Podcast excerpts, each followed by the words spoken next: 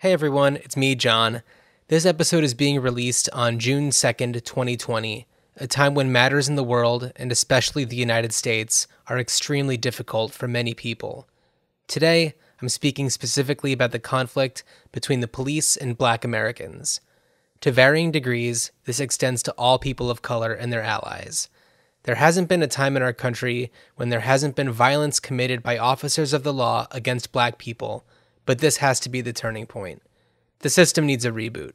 Dan and I are doing what we can as individuals, but as a team, we want to engage our audience in a different way and use our privilege and platform to help bring about positive change. We know that this may sound silly, and in a lot of ways, we hope that you enjoy the silliness of it, but we're starting a limited podcast series about the Police Academy film and television universe called Podlice Acastemy. Not only will we wax poetic about the clever and often ridiculed franchise, but we will do our best to include voices of people involved with Police Academy as well as fans of the property. That's why we want to encourage you to visit podliceacastemy.com. That's P O D L I C E A C A S T E M Y.com and share your thoughts with us about the individual films or the franchise as a whole via email or by leaving us a voicemail by calling 951 Lassard. While you're at podliceacastemy.com, please visit the links where you can donate to anti police brutality causes and forms for finding out how you can help. Stay safe, be well, and now here's us talking about three men and a goddamn baby. Johannes Steinmetz of the Chicago Tribune says this film works well despite its predictability, perhaps because of it. Variety magazine says this film is a good showcase for the comic abilities of this threesome, all of whom seem to have their one-liner timing down pat. And about its sequel, Letterboxd user Mallory Andrews says, Not that I expected it to, but this childhood staple does not hold up, though peak post-magnum Tom Selleck does. Meow. On this episode of Ruined Childhoods, we decide the fate of three men and a baby.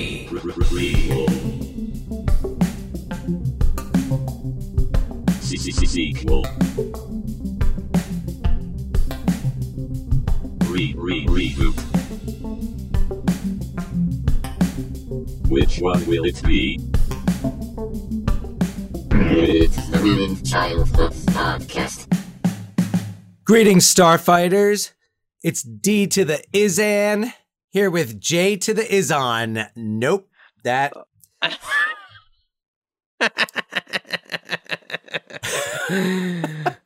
okay, so before we recorded, Dan told me that he had actually scripted out what he was going to say at risk of not knowing what to say in advance. And uh, Dan, I have to know, did you realize that? Yes. Oh, you scripted out that whole thing, did you? I'm sorry, not to like, you know, I, I didn't want to pull back the curtain here, but yeah, this is so this is like, I think, a Ruined Childhood's first that I did not just improvise whatever comes after the Greeting Starfighters, but, uh, Uh-huh. and as earlier today, because I do think about it. It's not like I don't think about it. And then as I'm saying greeting starfighters, I'm like, oh no, I have to, you know, I just never know what it's going to be. And it's like a, you know, a um, slot machine. You pull the lever, it's shit spinning around. You don't, it could be a cherry. It could be a, you know, dollar sign. Who knows? So I don't know what this was, but yeah, no. And I guess I was listening to one of my, uh, my favorite songs earlier today, Izzo by Jay Z. Is that one of your favorite songs? Uh, I would say it probably makes the top 20. Really? In 2001, that was that was my in in like late 2001, early 2002. That was my jam. Really? Really? Okay. All right. Yeah. Okay. I am a man of of many tastes. Uh, hey, look, there's nothing wrong with it. It's just I find it surprising. That's all. You find it surprising that I, you know, a fan of uh Hove? I've just I've just never been around you while you've been listening to Jay Z. Not that you know of. I, I guess I might that's fair. I'm like always listening to Jay-Z. There's always okay, there's always something it's going it's on. always going on in there. Yeah, no. Well, right now, our listeners are listening to Ruined Childhoods. Yeah. All right. So the podcast about taking cult and classic movies and imagining what the world would be like if they were brought back as some sort of prequel, sequel, reboot, etc. Yeah. When I was just toying around with that, I'd be like, oh, it's like D to the is on, D, D to the is and, J to the is on. And I thought about that sec, J to this on. And I was like, uh, oh, hmm, that's, Doesn't work. that's weird. So yeah. Anyway, Doesn't work. we have, I we have, appreciate your attempt. it, I- hey, it's all good. It's all good. I hope someone Uh, got a chuckle so- out of it. Yeah, uh, well, I certainly did. But so we are talking this month about films from 1987.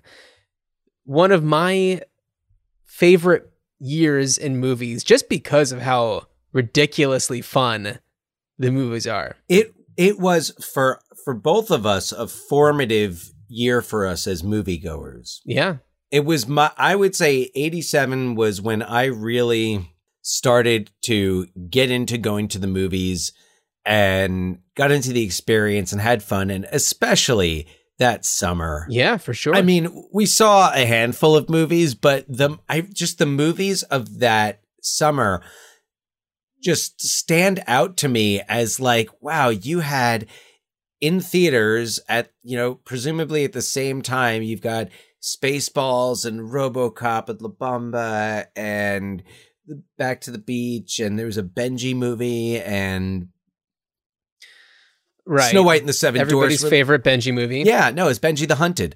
Uh, so you've got Masters of the Universe that we've talked about, Predator, Yeah. but and you, then you've got Full Metal Jacket. Yeah, for sure. It's it's a wild year, a wild, wild year for movies, and I'm I'm so glad that we're celebrating that year. Uh, Yeah. You were ten. Well, let's see. You were like nine, ten, and I was four. Yes, So yeah, great time, great time to be uh, watching movies. yeah, yeah. It really Can't say I was watching all those movies at that time, but certainly some of them snuck in. you no, you didn't really get into Predator until you were like closer to eight. Yeah, And Full Metal Jacket was eight and three quarters, maybe. Full Metal Jacket. I feel like when you saw it when you were four, you you, liked the second half better than the first half, and then when you saw it when I you were did older, like the second half.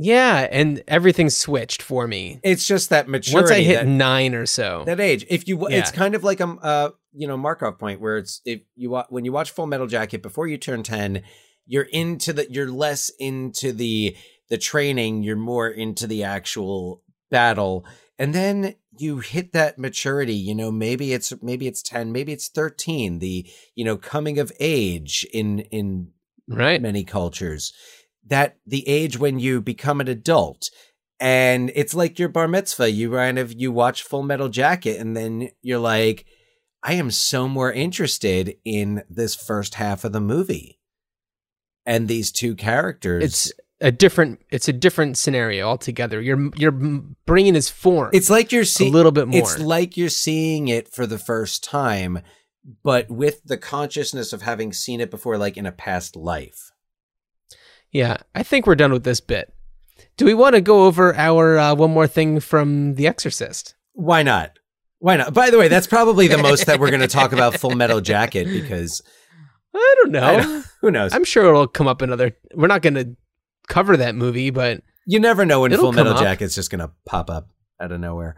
Um, So yeah, go for it. So I had a, a few things. One thing I had written down in my notes but forgot to mention is that actually this could this could you could probably verify the year. This might have been 87, but we went on a trip to Washington D.C. and just like Father Karras had uh, quite a bloody incident on a set of stairs. At Arlington Cemetery, this was You you're damn right. this was I want to say November 1986. John, here's my memories of that trip. Now, Okay. I remember first of all the book I was reading at the time, Tales of a Fourth Grade Nothing.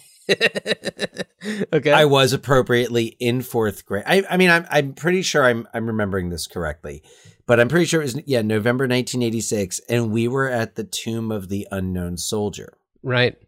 How well, Well- do you remember this? I only remember mostly what I've been told. So, and I hadn't been told anything in a long time. So I'm remembering being told about this when I was probably 10. So I thought that it was like the changing of the guards. And all I know is that for some reason, so we were sitting on these like concrete steps, Marble. marble. Marble. I, I'm I'm 95% sure. Marble. Well, somebody had to get some uh, marble cleaning solution that day because I made a quick turnaround with my head and busted open my chin. Right on, On the the corner. steps. right on the corner of Yeah. the step. Yeah. Oh, yeah. Yeah. And So, Yep. And when we went to the hospital, it was the same hospital where Reagan had been taken a few years earlier when he was shot by John Hinckley. yes. I remember for some reason hearing that I was being stitched up in the same like room where they had brought Reagan. I remember but this. they too. probably tell that to all the all the three year olds. Yeah. Wait, is this the room? Is this the room you brought Reagan after he was shot by John Hinckley because he was trying to get Jodie Foster's attention? yeah. Jeez, you watched 60 Um, Minutes or one, something? One quick, one, uh, one quick question. Um, just to be clear, this is uh, when John Hinckley shot him. That's me when I'm three. uh, so the other thing I remember about that trip is that I believe I so I had a doll named Charlie. Oh, yes. And Charlie, it was a Fisher Price doll, mass produced with the name Charlie on it. I did not come up with the name. And I believe I left Charlie in a cab, and our father like tracked down the cab and got it back. Either that or he made that up No, when I was pissed off at him for something at some point. No, I don't think he would go to that effort. No, I mean the effort of making something up. I do. That does sound familiar to me, though. That Cha- about Charlie being left in a cab.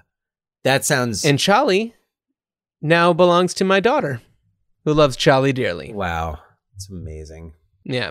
So that was uh, our our trip to DC, which I was thinking about the uh, the bloody stairway in in Well, DC, and it's like oh, memories. That reminds me, I need to track down my photos of when I was in DC in 2010. It's 2009 Uh-huh. or 2010. Um, and walked the steps and have pictures of Right. myself on the steps. So I made it. Uh, um, so and and that actually kind of segues nicely to my Exorcist. One more thing, which okay. two more things. Uh, one is just something that didn't come up on that episode, but is worth mentioning whenever you're thinking about uh, producing, uh, adding to the Exorcist legacy, and that's the kind of rash of strange accidents, some of them deadly, that have happened Oh, yeah. on the sets of Exorcist films, and uh, it's kind of known as this like exorcist curse where it's like, oh, some light will fall on a stunt person. Pazuzu, Yeah. you old trickster. Well, we know Pazuzu has a wicked sense of humor and Yeah. and yeah, is certainly vengeful. Though I would think Pazuzu would be happy. Because who's the real star of of these films minus Exorcist 3? Ellen Burstyn. Oh no no no Pazuzu. Pazuzu, Pazuzu come on. It's it's like how The Pazoos. It's like how come on, you know, the the real the real star of The Rock, San Francisco. yeah, sure. Alcatraz Alcatraz Island is the real Every- star of that movie. Yeah, so like everyone loves the scenes of them going down that really steep, windy street. The chase though, that's a great chase scene. Anyway, we're not talking about The Rock. I'm not going to go off on a tangent. Okay, so uh, yeah, the the curse of of the Exorcist, and one other thing that we didn't, but another thing that we didn't mention is that, and this is still you know along similar lines, is that one of the people in the Exorcist was an actual serial killer, the um kind of physician's assistant when Regan is getting the procedure to take the imaging, the guy Uh-huh. with the beard was uh, an actual serial killer, and it d- wasn't discovered until after. I don't know if he had been an active serial killer at that time, but was uh, and actually I believe was the basis for another Friedkin movie, uh, Cruising. Oh, really? Oh, he was the I think basis he for was cruising. maybe the the inspiration. So pretty interesting. so Cruising is a wild movie. I have never seen cruising. I have heard about it. You should definitely check it out. It's it might be my favorite Pacino movie. Like it was before Really? he be, was like Pacino Pacino. Yeah, I can't. So I am not even going to try to do an Al Pacino. We will wait until we have Caesar Gracia with us, uh, who does my uh-huh. favorite Al Pacino impression. Okay. Yeah. Uh, so this is like before he was the Pacino that people do impressions of. And it is completely wild. It takes place in the like 1970s New York underground S&M scene. And there was a show God, I want to say it was on Comedy Central briefly called Jon Benjamin Has a Van. Oh yeah, Are you at all familiar? Yeah. So it was uh, early Nathan Fielder is on that show as like a sound guy, and there is a cruising like reference in like one scene that's like you don't know what it is unless you know what it is. It's a weird thing to have a reference to in a comedy show. it definitely has a like a cult behind it though. Uh, so I was just looking up and uh, to see just crazy stuff about the the Exorcist, uh, and I wanted to see if the, if anything had happened on the set of the television series, which, by the way, Okay. finished season one, and it's like while I have my qualms with it, and I roll my eyes at least once per episode, I am compelled to continue watching. I no, I am. I'm Okay. sorry. There's no Okay. better word to use.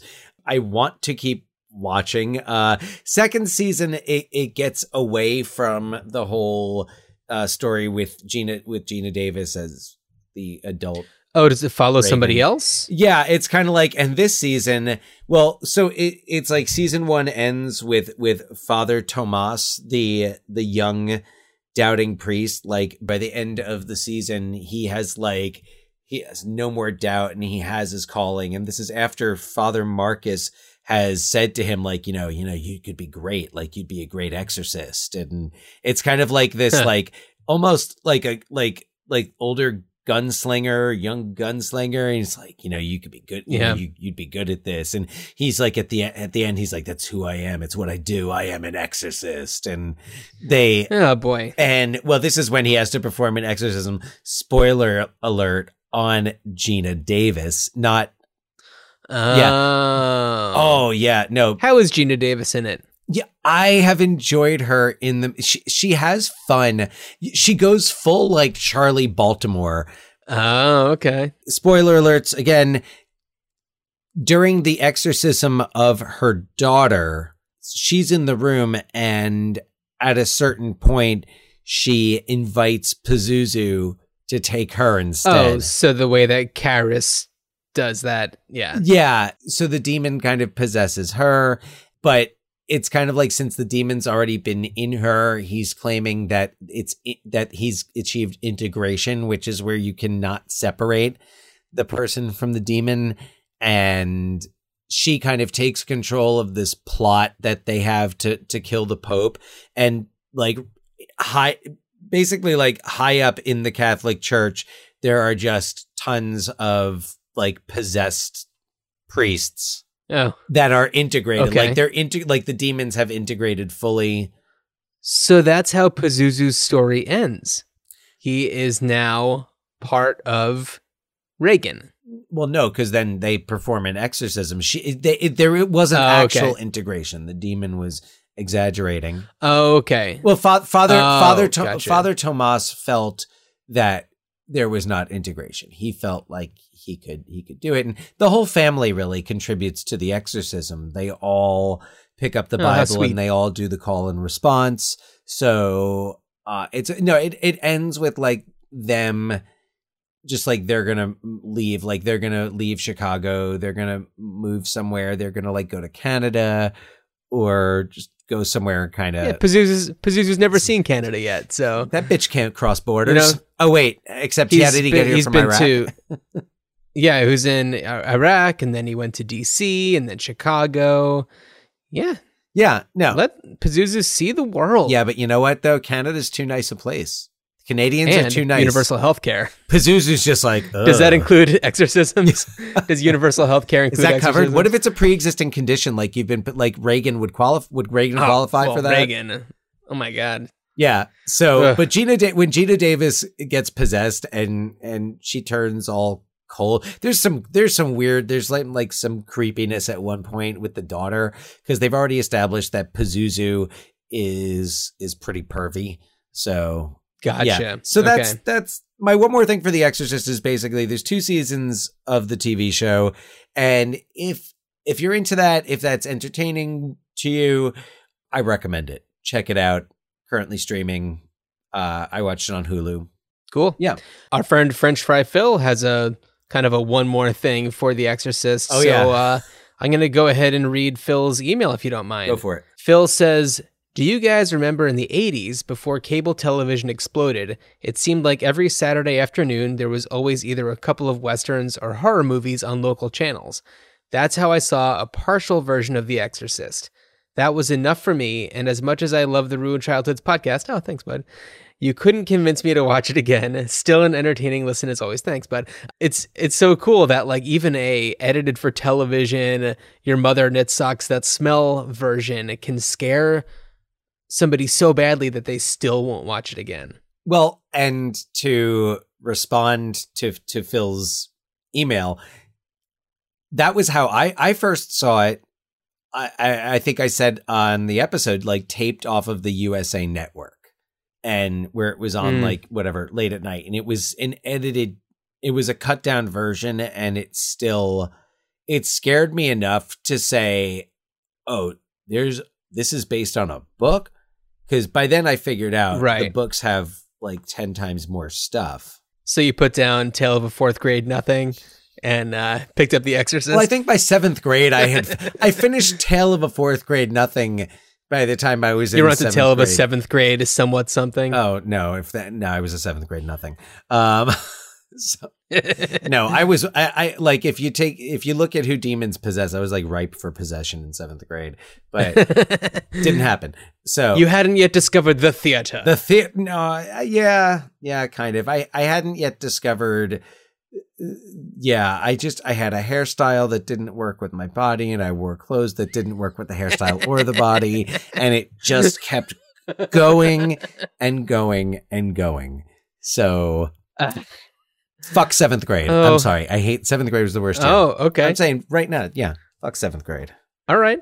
Yeah. All right. Take that. There's more. There's more to Phil's email. Oh yes. Phil also goes on to say, in 1987, I would have told you that Ernest Goes to Camp was the best movie of the year. I'm not sure we're even allowed to watch that movie anymore. It may have been further vaulted by Disney with Song of the South.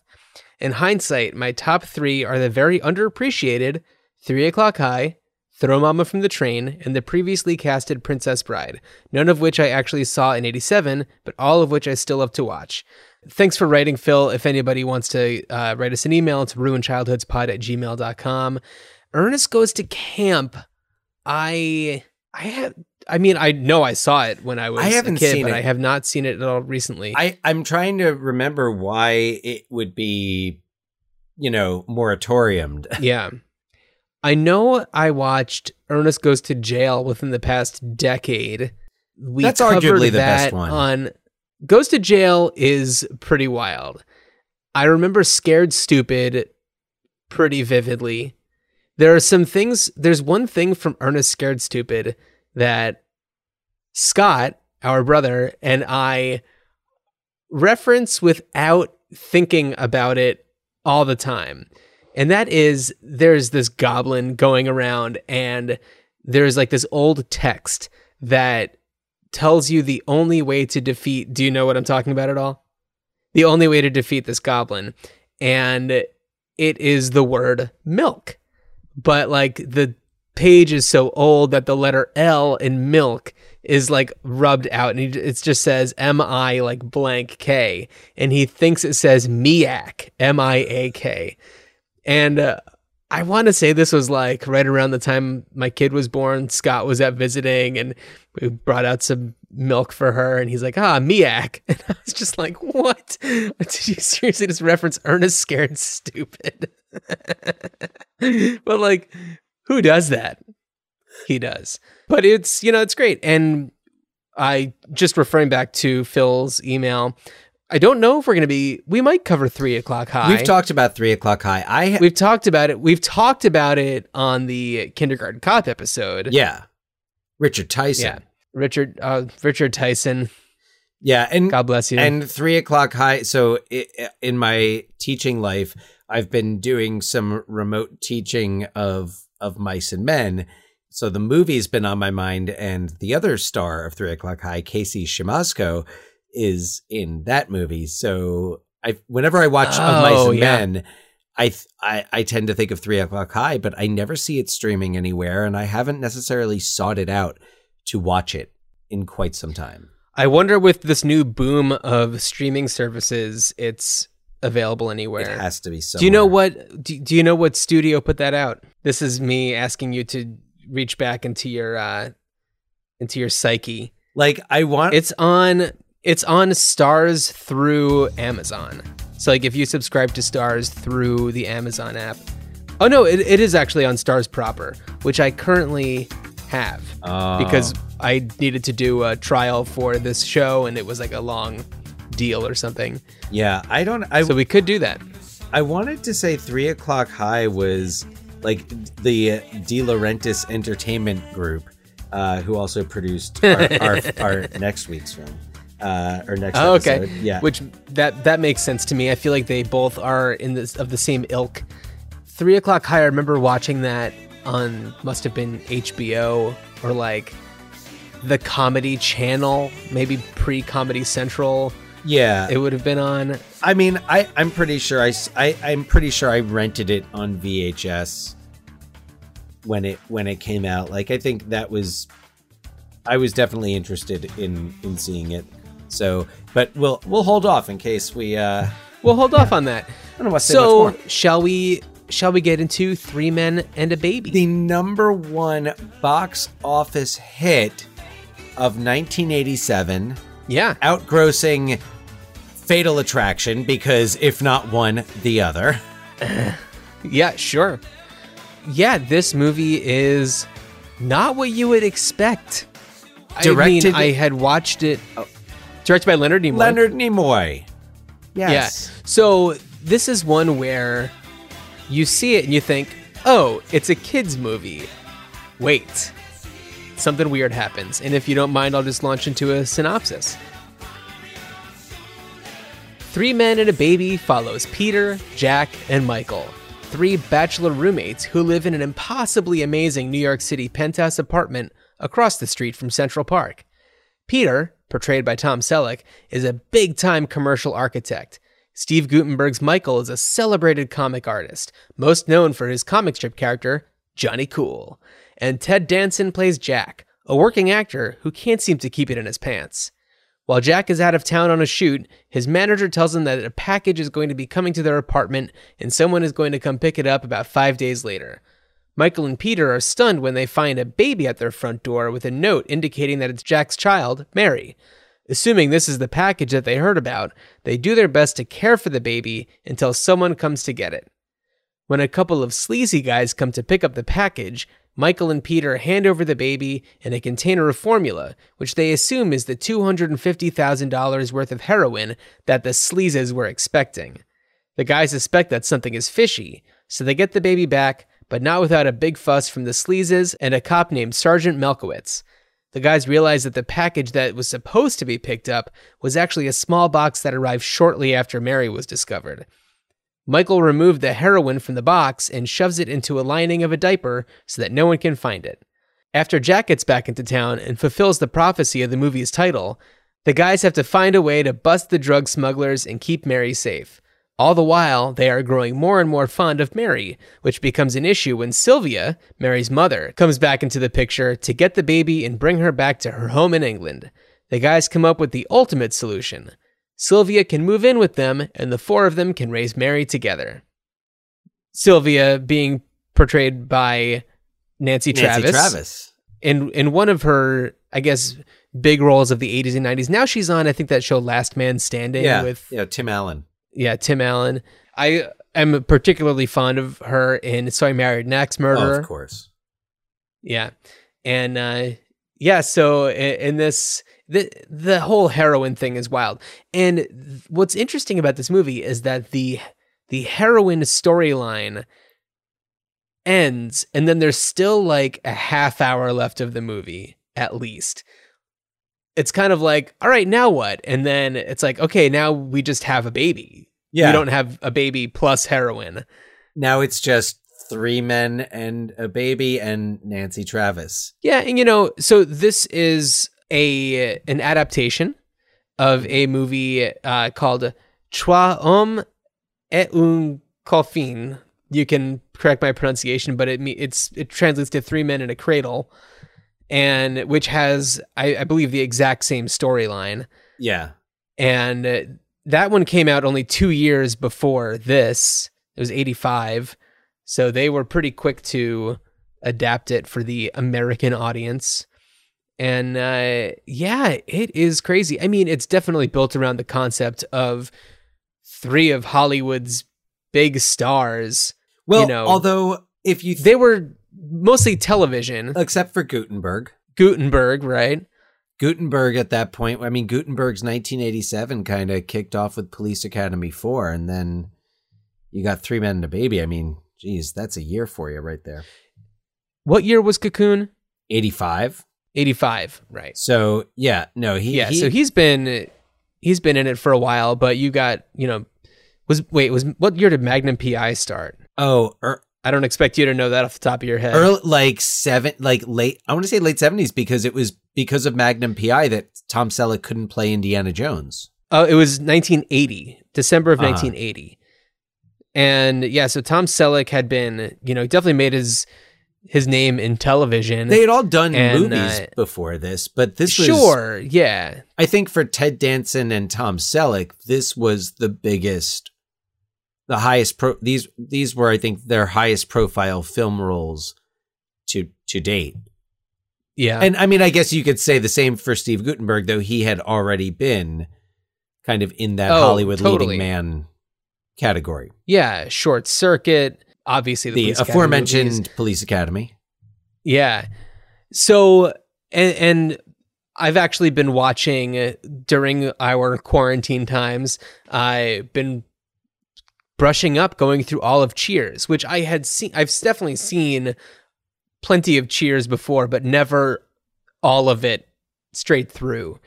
And it had been a very, very long time. So it's been really fun watching vintage Ted Danson, who, I mean, and clearly his career has gone to amazing, amazing places. Oh yeah, And he's probably more famous now than he was. I, I don't know. He's probably equally famous now than he was then.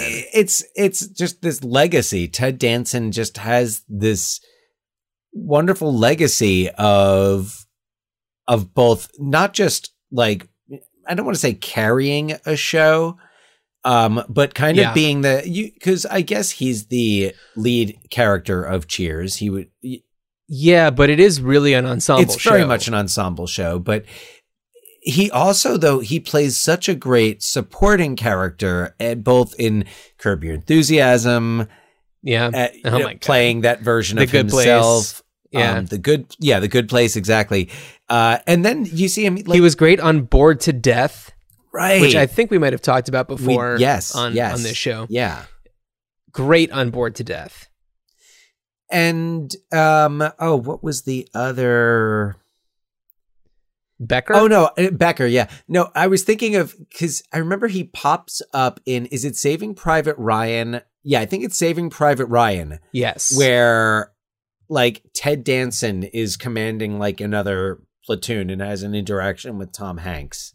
Uh huh. and you're like they come Yeah. across. I, I I I wasn't sure if I was confusing it with the Thin Red Line, but that's George. It's funny that Clooney you who should pops up in that. It's funny that you should say that because I believe I was listening to Ted Danson and Mary Steenburgen, the Virgin Mary, on a podcast called In Bed with Nick and Megan with Nick Offerman and Megan Mullally. Uh-huh. And he is going, and Nick Offerman is going through some of his credits and mentions the thin red line. And Ted Danson is like, Thank you for saying that. Although I wasn't in the thin red line, I was in Saving Private Ryan. So, Ah, common mistake. yes, yes. Well, I, I mean, they both came out in the same in the same year, and Saving Right. Private Ryan had that same element of oh, isn't that? Although the Thin Red Line was it was eh, like Woody Harrelson is in the Thin Red Line. Sean Penn. Yeah. That, that's an awesome. Movie. Yeah. it's a great movie. Yeah, totally. So, but Three Men So- and a Baby. Yeah. Three Men and a Baby, it's really a wild ride. I believe it was put out by Touchstone. Yeah, Touchstone. Yeah, so it's Touchstone because the other distributors, the other studios weren't interested in what was considered to be a kids movie. Yeah. Although it's really wild that a movie with a quarter million dollars worth of heroin would be considered a, a kids movie. In the in the There is a kid in it. In I guess yeah. it's rated I guess PG. so. Yeah, I mean, hmm i- yeah, in in the 1980s, that So Yeah. Dan, I I watched this movie recently. You haven't watched this one in a while, correct? yeah, it's been some time, but I've I've seen it. I saw it in the theater. Do you remember what their apartment was like? Yes. Oh, absolutely. It doesn't make sense. No, it, It's the coolest place in the world. Why- It doesn't make any sense. The kitchen is like in a greenhouse on the roof. I don't understand what's going on. it does on. not exist and i'm i'm i'm trying to remember which i know it's one of the buildings across from central park it might be a building that um a friend of mine lived in Really? for some time yes my my friend leslie from cubicle okay. you know sketch group back in the day um Yeah. so yeah well i mean like leslie's parents i think um are in real estate and manage a bunch of different buildings so but Huh. it's like one of the it's it's like in that row of a where they are before before three men and a little lady where they move up but Yeah. yeah i don't understand first of all why are three well okay jack is the least successful He's the least successful, but he still works. yeah I don't think that it gets into how they know each other, but you have to assume that they're like childhood best friends or something. Yeah, there's really no backstory on that. Yeah, they are they're super bachelors, so they just I mean Tom Selleck is with somebody, but it is not an ex, it's an open relationship. yeah. So Oh, you know, I wonder. Sorry, here I'm just kind of spitballing on on that apartment, but it makes me wonder if the three of them, if they each had, let's say, in that building, you've got you know three separate apartments on one floor, and what if the the three of those guys like they each had their own apartments and it was like hey you like having parties and having lots of ladies over i like doing that why don't we just break down some walls hey i'm an architect Yeah, right. So the elevator, it says like PH on their floor. So it's like, okay, penthouse. penthouse yeah And the elevator opens up and it's just a little area and their door. It just it doesn't make any sense. You're right. It definitely you can move through it like you're moving from different place to different place because each of their rooms has a very different energy to it right and the the kitchen is just completely bananas. yeah it's people talk about the apartment and friends Right. and oh, this is that and- on heroin. a diaper's worth this is that on a quarter of a million dollars worth of heroin. Yeah, diapers worth of heroin. yeah no this is or, or a lot of 1980s wall street cocaine Yeah, so uh, Tom Selleck's character is a very successful architect. He's the type of guy who goes to ribbon cutting ceremonies and you know, he's in like big time commercial architecture. in Manhattan, In New which York is City. yeah, Yeah, he can which you have to be making a ton of money. he can afford to live there. Yes. And is it Michael, Steve Guttenberg's Yeah. character, has this comic strip? I don't know what that pays, but people know his character. Isn't there like merchandise? Isn't isn't there like Johnny Yes. Cool merchandise? Is it, was he like supposed to be Yeah. like Garfield or something? I don't know, but that brings me to an interesting thing that I did not write down in my notes because I wanted to bring it up, but I wanted to but I wrote it down in my notes because it was the only document I had open where I could take notes. And uh, Dan, let me ask you. If you were to have a Garfield podcast, would you call it Under Normal Circumstances or I Zanya?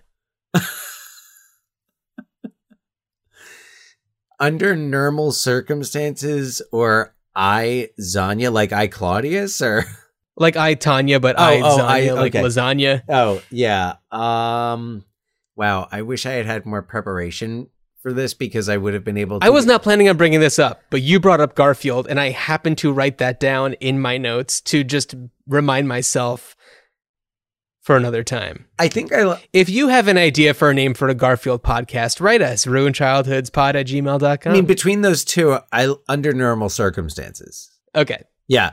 Um, Okay. Well, oh, well, and wow. That, so that's so strange because, of course, the other day I was uh, on Twitter and I was ruining names of musicals by changing a letter because it was that week. And Oh, it was that week? it was yeah. that week. And I changed next to normal to next to Nermal, Yeah. a Garfield musical. So, That, oh, I'd, I'd watch that. or no, maybe we just, would you just call it Odious? Odious. Pody? I don't know. Yeah. Odie cast? I don't know. So, all right. All right, so three men and a baby. It's completely insane. It has the uh, the famous story about there being a ghost of a child, and the, and like the story is that the house that they were shooting in, there was like a kid who was murdered there, but that's impossible because they were shooting on a set, and uh, it's been debunked as saying that what people are seeing as the ghost of a child is actually a cardboard cutout of Ted Danson that you see later in the movie. and when you look at the pictures, it's like, oh yeah, that's totally what it is. But I love that that is the urban legend behind Three Men and a Baby. Oh, going back, that one that one goes back I mean pretty much all the way to when it was released. That's not like a new like internet thing. Right, but I think that like debunking it is a new internet thing because now people can actually you know, with DVDs and stuff like that, people can maybe more closely analyze With that state of the art 2020 DVD technology. No, I know what you mean. I know what you mean. You know what I mean? Yes. In in the late '80s, they weren't able to go like frame by frame and like clear up the background of an image to better see what it looks like. Not with your standard Sony VCR. no, No. Yeah, not with your Sony VCR. no. So yeah, so Three Men and a Baby. It's a fun movie. And then there's three men and a little lady. Dan, do you mind? Go right ahead. Jack, Michael, Peter, Sylvia, and Mary are back. It's about five years later, and the gang has settled into an amazingly impossible brownstone in New York. All is well until Sylvia's snooty mother comes to visit and gives her a hard time about not being married and raising her daughter with three American nincompoops. After a half assed proposal from Jack and some grief from Peter, with whom she has grown quite fond, Sylvia accepts the marriage proposal of the snooty director of her play, Edward. This proposal comes at an even greater price. Sylvia and Mary would be moving to England with Edward. While Jack is off shooting a movie, Michael and Peter head to England to surprise Mary and Sylvia at the wedding. But Peter's affection for Sylvia gets the best of him, and he comes up with a new plan. He's going to prove to Sylvia that Edward has lied to her and intends to send Mary to an all girls boarding school against Sylvia's wishes. After some farcical antics and the arrival of Jack into the mix, fulfilling the prophecy of the movie's title, the three men and the little lady interrupt the wedding and Sylvia instead decides to marry Peter. Okay, so what's been actually really interesting, and one thing that I actually really liked about Three Men and a Little Lady is that when Jack, Ted Danson's character, comes to England, the his role in the farce in the whole scheme is to replace the vicar who is going to be performing the ceremony. And he has this whole like a latex face hair wig ears like this whole get up on to trick everybody into thinking that he's the replacement vicar and uh, it's so funny he's so good at it i love seeing ted danson doing goofy Yeah. Agreed. yeah Otherwise, Three Men and a Little Lady is a movie that I consistently claim to not have seen until I go and read a synopsis and then realize that I have seen it. At least once. I, I think this what I think this was my first time seeing it, and uh, both of the movies I believe are on Disney Plus. Yeah. So if you got it, you can check them out. It's nuts. the The little girl who plays Mary is great. She is exactly the right amount of precocious and uh, extremely likable. And you know, it doesn't seem weird that she's being raised by her mom and these three guys, one of whom is her actual father, but it's kind of implied that Tom Selleck's character, Peter, has taken on more of the fa- the actual father role. Yeah. Because Jack is still, you know, doing his Jack thing. Peter is like by far the most mature from Yes. the first film. And, and they and th- they make that clear with his job like he's the he's the, I mean Michael is clearly very successful in in Yeah. his work but th- there's just that sense that the job of the architect is taken more seriously and therefore the architect is the most serious and mature one. Sure. Yeah.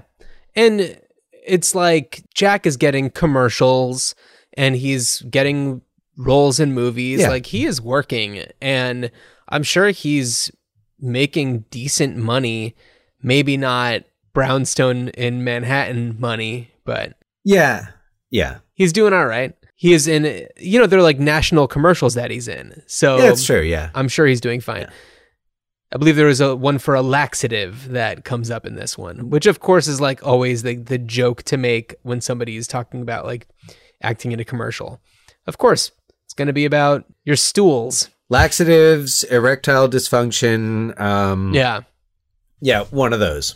One of those. Yeah, people didn't talk about that at that time. In 1990? no. No. Not so much. Uh Yeah. so you now remember that you have seen this movie. Yeah.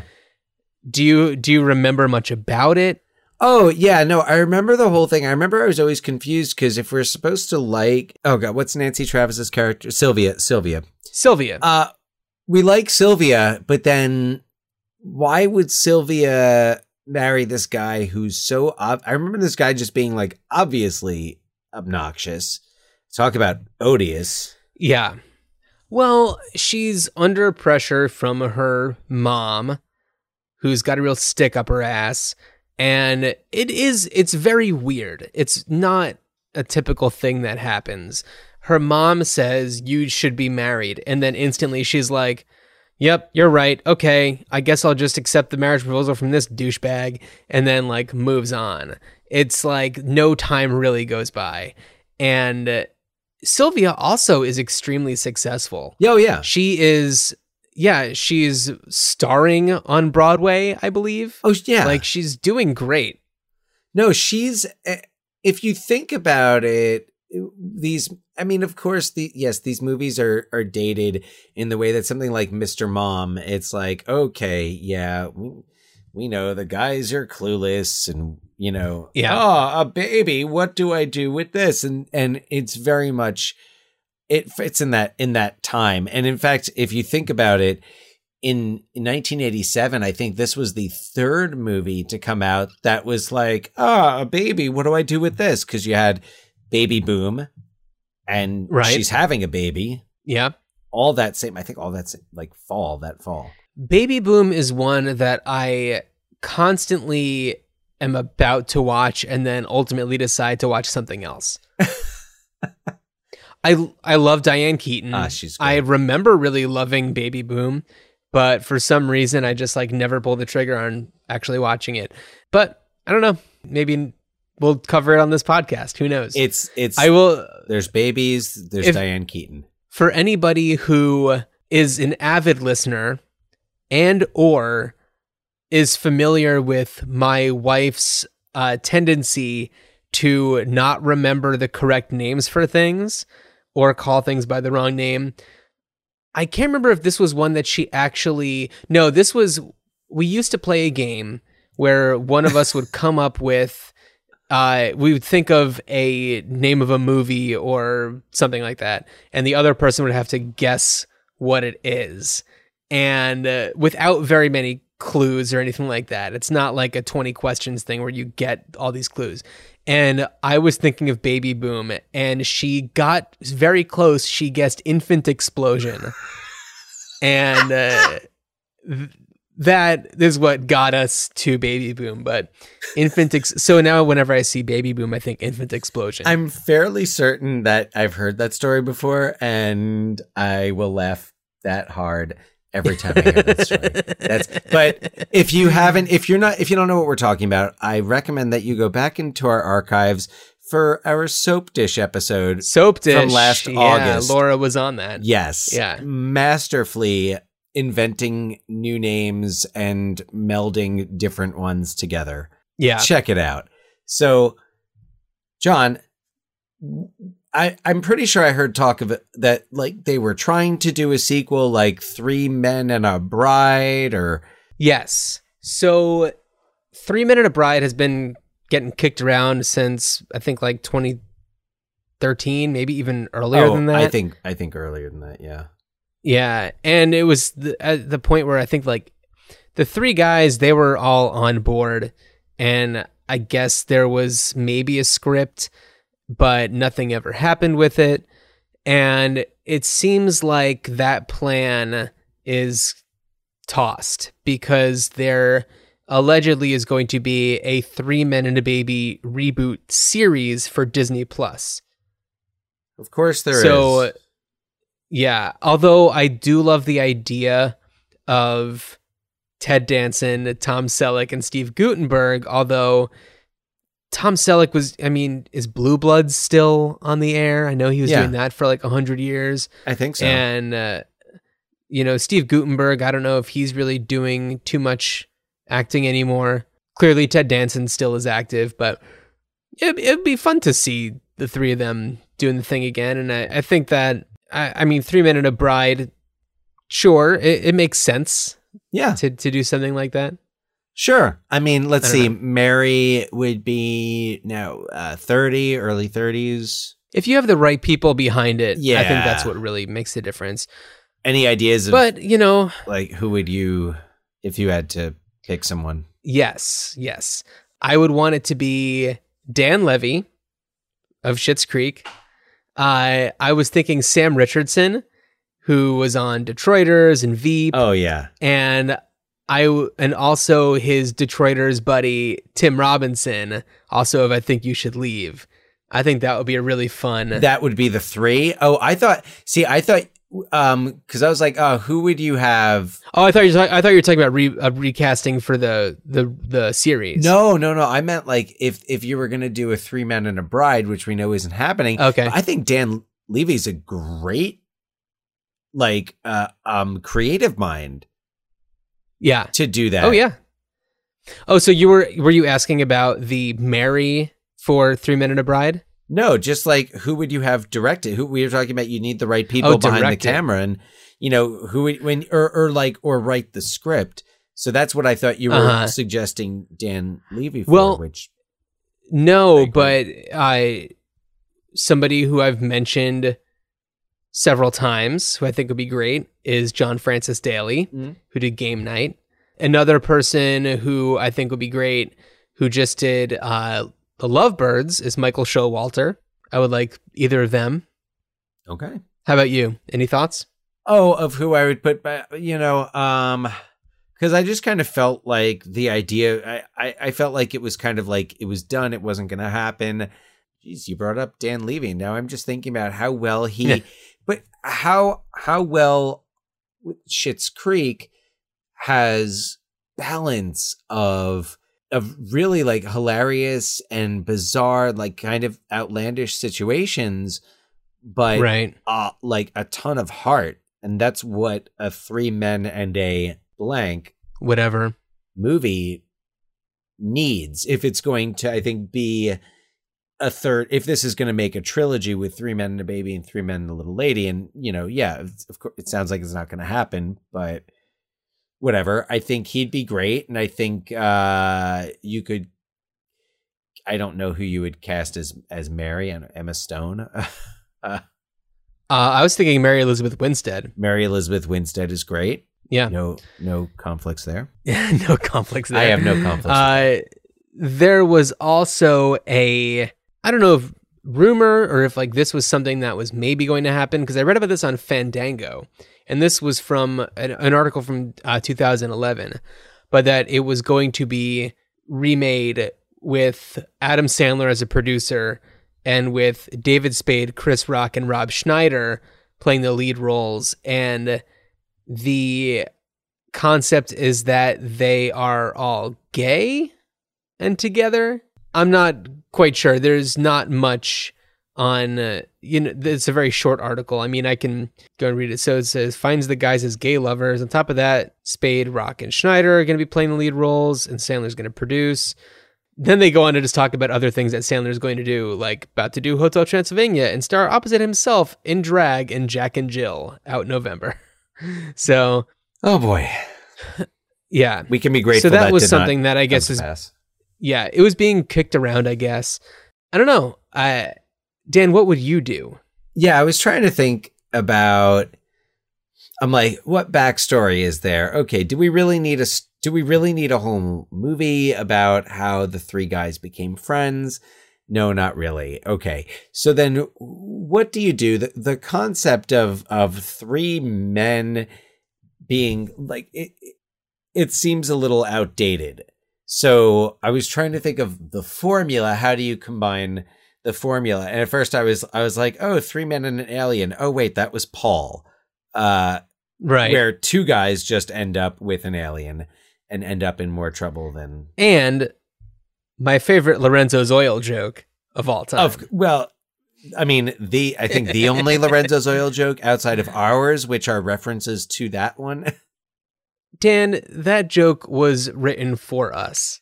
if not us, who else other than Nick Nolte and Susan Sarandon And Margot Martindale. and Margot Martindale. God bless her for being in everything. uh, so where I landed on this was I thought about what we do in the shadows because I thought about because because I thought about I was like what I was like what if it was like three vampires and a werewolf. I'm like, or just like 3 Uh-huh. vampires and a baby. What if they did that on what we do in the shadows? Right. Like, Yeah, I mean, you're right. The whole concept of men not knowing how to take care of a child is extremely outdated. However, I think that establishing them as being like career bachelors helps a little bit where it's not as much of like a Mr. Mom situation where it's just like he is a dad but just doesn't know how to take care of his own kids. but I think this time it should just all be like a bunch of like Wolf of Wall Street like traders living together because that I would. I think that's the one circumstance where I would really want to see like, oh god, what are these three douchebags gonna do now that, with this baby and be like, I don't know, bro. I don't know, bro. What do you do, bro? I don't know. uh, do some push-ups. I don't know. Think about it. No, man. I don't know. I, clearly should not be writing the script, but yeah, No, no, no. uh, but yeah, so that's kind of where I landed on it. Was I would love to see it as a kind of an arc on what we do in the shadows, or if, if there was ever going to be another film, perhaps the plot of that, some type of three men and a baby parody where the vampires end up with the baby. Well, and I mean, another thing, talking about like, well, I mean, yes, that's a movie, but also a TV show. But thinking about other like TV shows where it's like, doesn't necessarily have to be men. What if it was like and I know this would never happen, but like a Broad City movie where it's Abbi and Ilana and like Bevers, John Gemberling, and they have to take care of a baby. Okay. Like Bevers has a child that he, you know, is left on his doorstep and they have to take care of this child. Like I could see that playing out amazingly. And it, the two of them, like two of them not being men, still works because Oh, they are ridiculous people. That's all you need to have is oh, ridiculous people. Oh, I, I I totally agree with you. Totally agree, and I think that's an excellent example of who would be really great at this. But the one thing that you would need is one character from the original Three Minute Baby to recur and be the same character doing the same exact thing is the grocery store clerk who directs Tom Selleck to where the baby aisle is. A very young Dave Foley. That's right. Really? I was like, oh my God, that's Dave. Fo-. And he has like one line, and that's it. He's just like marking up packs of toilet paper or something. You got to Oh. bring him back for the for the new one no kidding. as Yeah. the same character. And w- was Dylan Baker anywhere in the background? No, sorry, Dan. Ah, sorry, Dylan. Dylan, am I thinking of the right? Yeah. So I think that we've established what needs to happen with this, and it is the Broad City or what uh, what they do in the shadows type Yeah. of Three Men and a Baby situation. No, now that, now that you mention it, because I think at least how they present themselves on Broad City, Yeah. I, that to me would be would be funnier. Though I love the humor of what we do in in the shadows, and Yeah. I haven't seen the series. I've seen the movie. Yeah, Have you I- watched the show? I haven't seen the show yet, but I get the sense that it, it's a very similar style. I love that the werewolves don't swear. They're very like polite. We're werewolves, not swearwolves. Yes, that part's so good. It's so Uh, funny. Yeah. So Dan, you were talking about Wall Street traders. That's going to lead perfectly into what we're going to be dealing with on our next episode of Ruined Childhoods. Yes, because I don't even need to say the year because it's all going to be 1987. And we're taking a look at the Jon Cryer starring vehicle, which in 1987 could have meant a lot of things, but we are talking about hiding out. Yes, and with us will be my guess is number two on the call sheet, Keith Coogan. Keith Coogan, yes, plays plays Jon Cryer's cousin in, in this. in- Yeah, in Keith Out. Coogan, also of Adventures in Babysitting, Don't Tell Mom the Babysitter's Dead, uh, Toy really- Soldiers. Toy Soldiers, grandson of Jackie Coogan. Oh, yeah. hmm Yeah. So uh, we're really excited to have Keith on to talk about hiding out.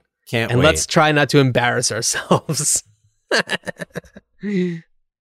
We're going to be talking about hiding out. I don't. I don't know if I can help it, but I love hiding out. I'm really excited fun- to talk about it. It is a fun movie. If you haven't seen it, it is currently streaming on uh, Prime, Amazon Prime. It's on, yeah, I think so. I think it recently got added, so it should be on for a while.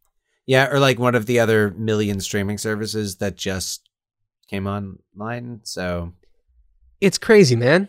Hiding Out, Jon Cryer, 1987. The legend lives on. I've been adding uh, a list of all the movies that we've been doing to a list on Letterboxd. Uh, my name on there, I think, is just John Richardson.